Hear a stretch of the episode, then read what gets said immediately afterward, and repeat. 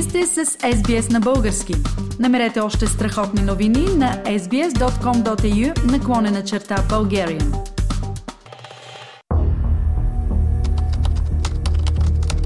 Today, the AFP has expanded Operation Guardian to protect Medibank customers whose personal information has been unlawfully released online by ransomware criminals. Released online by ransomware criminals.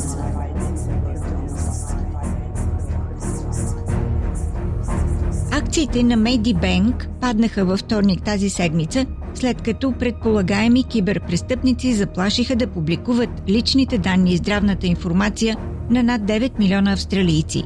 Частният здравен фонд изключи плащането на откуп за възстановяване на данните, а Австралийската федерална полиция започна криминално разследване.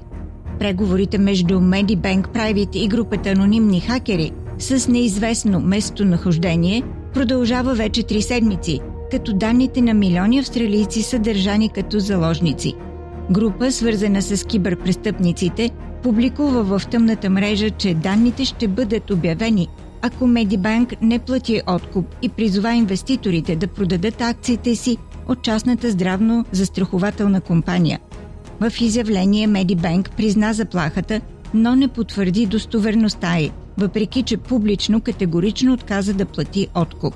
В последствие, във вторник тази седмица сутринта, акциите на Медибанк паднаха с 2% и половина. Главният изпълнителен директор на Медибанк каза, че това е притеснително развитие за клиентите, но твърдо отрече всякакво плащане на откуп.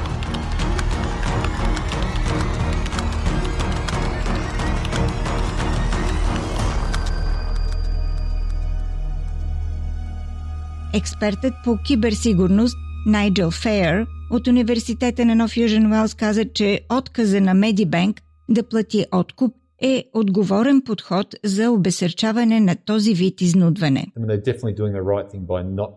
Това е правилният подход. Най-добрият начин да се прекъсне тази коварна киберпрестъпна дейност е наистина да не се плаща откуп, което ще сложи край на този вид изнудвания.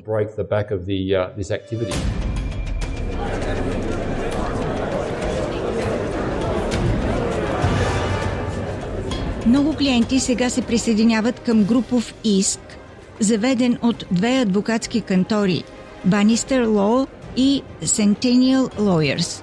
Джордж Нюхаус от Centennial Lawyers каза, че обществеността е вбесена от случилото се. Бяхме затрупани с запитвания и трябваше да изключим централата си, защото получихме толкова много обаждания. Джордж Нюхаус и адвокатската кантора Centennial Lawyers искат споразумение за компенсации от десетки милиарда долара, което може да достигне половината от стоеността на компанията. Имаме нужда от сериозно компенсиране на хората с компрометирани лични данни. И не искам да чувам корпорациите, които казват, че те са жертвите. 9 милиона клиенти на Medibank са жертвите и Medibank имаше задължението да направи всичко възможно да не позволи тази кибератака.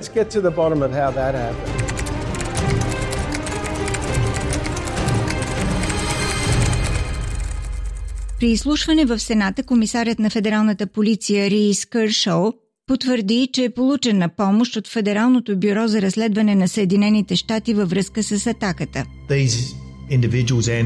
Тези лица или синдикати, както знаете, действат в световен мащаб и ние не говорим само с ФБР, има и други полицейски сили в групата Петте очи.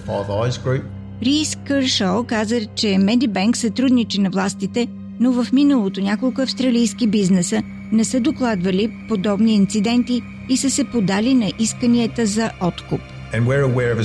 Осведомени сме, че австралийски компании са плащали откупи чрез адвокатски кантори в Съединените щати – и не са ги докладвали като престъпление.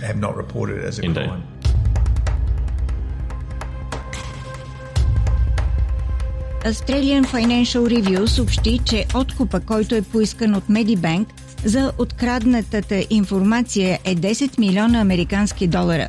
Освен това, хакерите са публикували в черната мрежа медицинската информация на над 500 клиента на Medibank – Публикуваната информация включва имена, адреси, медике, номера и кодове на медицинските сметки, в това число информация за направени аборти. Заместник председателя на Австралийската комисия по ценни книжа и инвестиции Сара Корд обяснява какво клиентите могат да направят, за да намалят рисковете от изтичане на личните им данни. Първо, уведомете вашата банка и финансова институция, включително вашият пенсионен фонд, тъй като виждаме също нарастващи измами с пенсионните фондове. Следете много внимателно банковите си сметки, за да проверите дали има необичайни транзакции.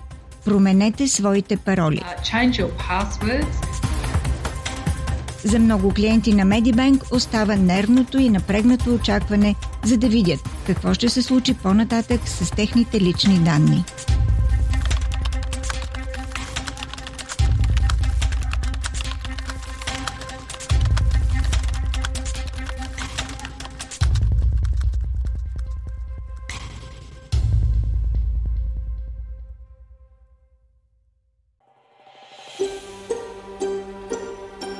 Искате да чуете още истории от нас? Слушайте в Apple Podcast, Google Podcast, Spotify или където и да е.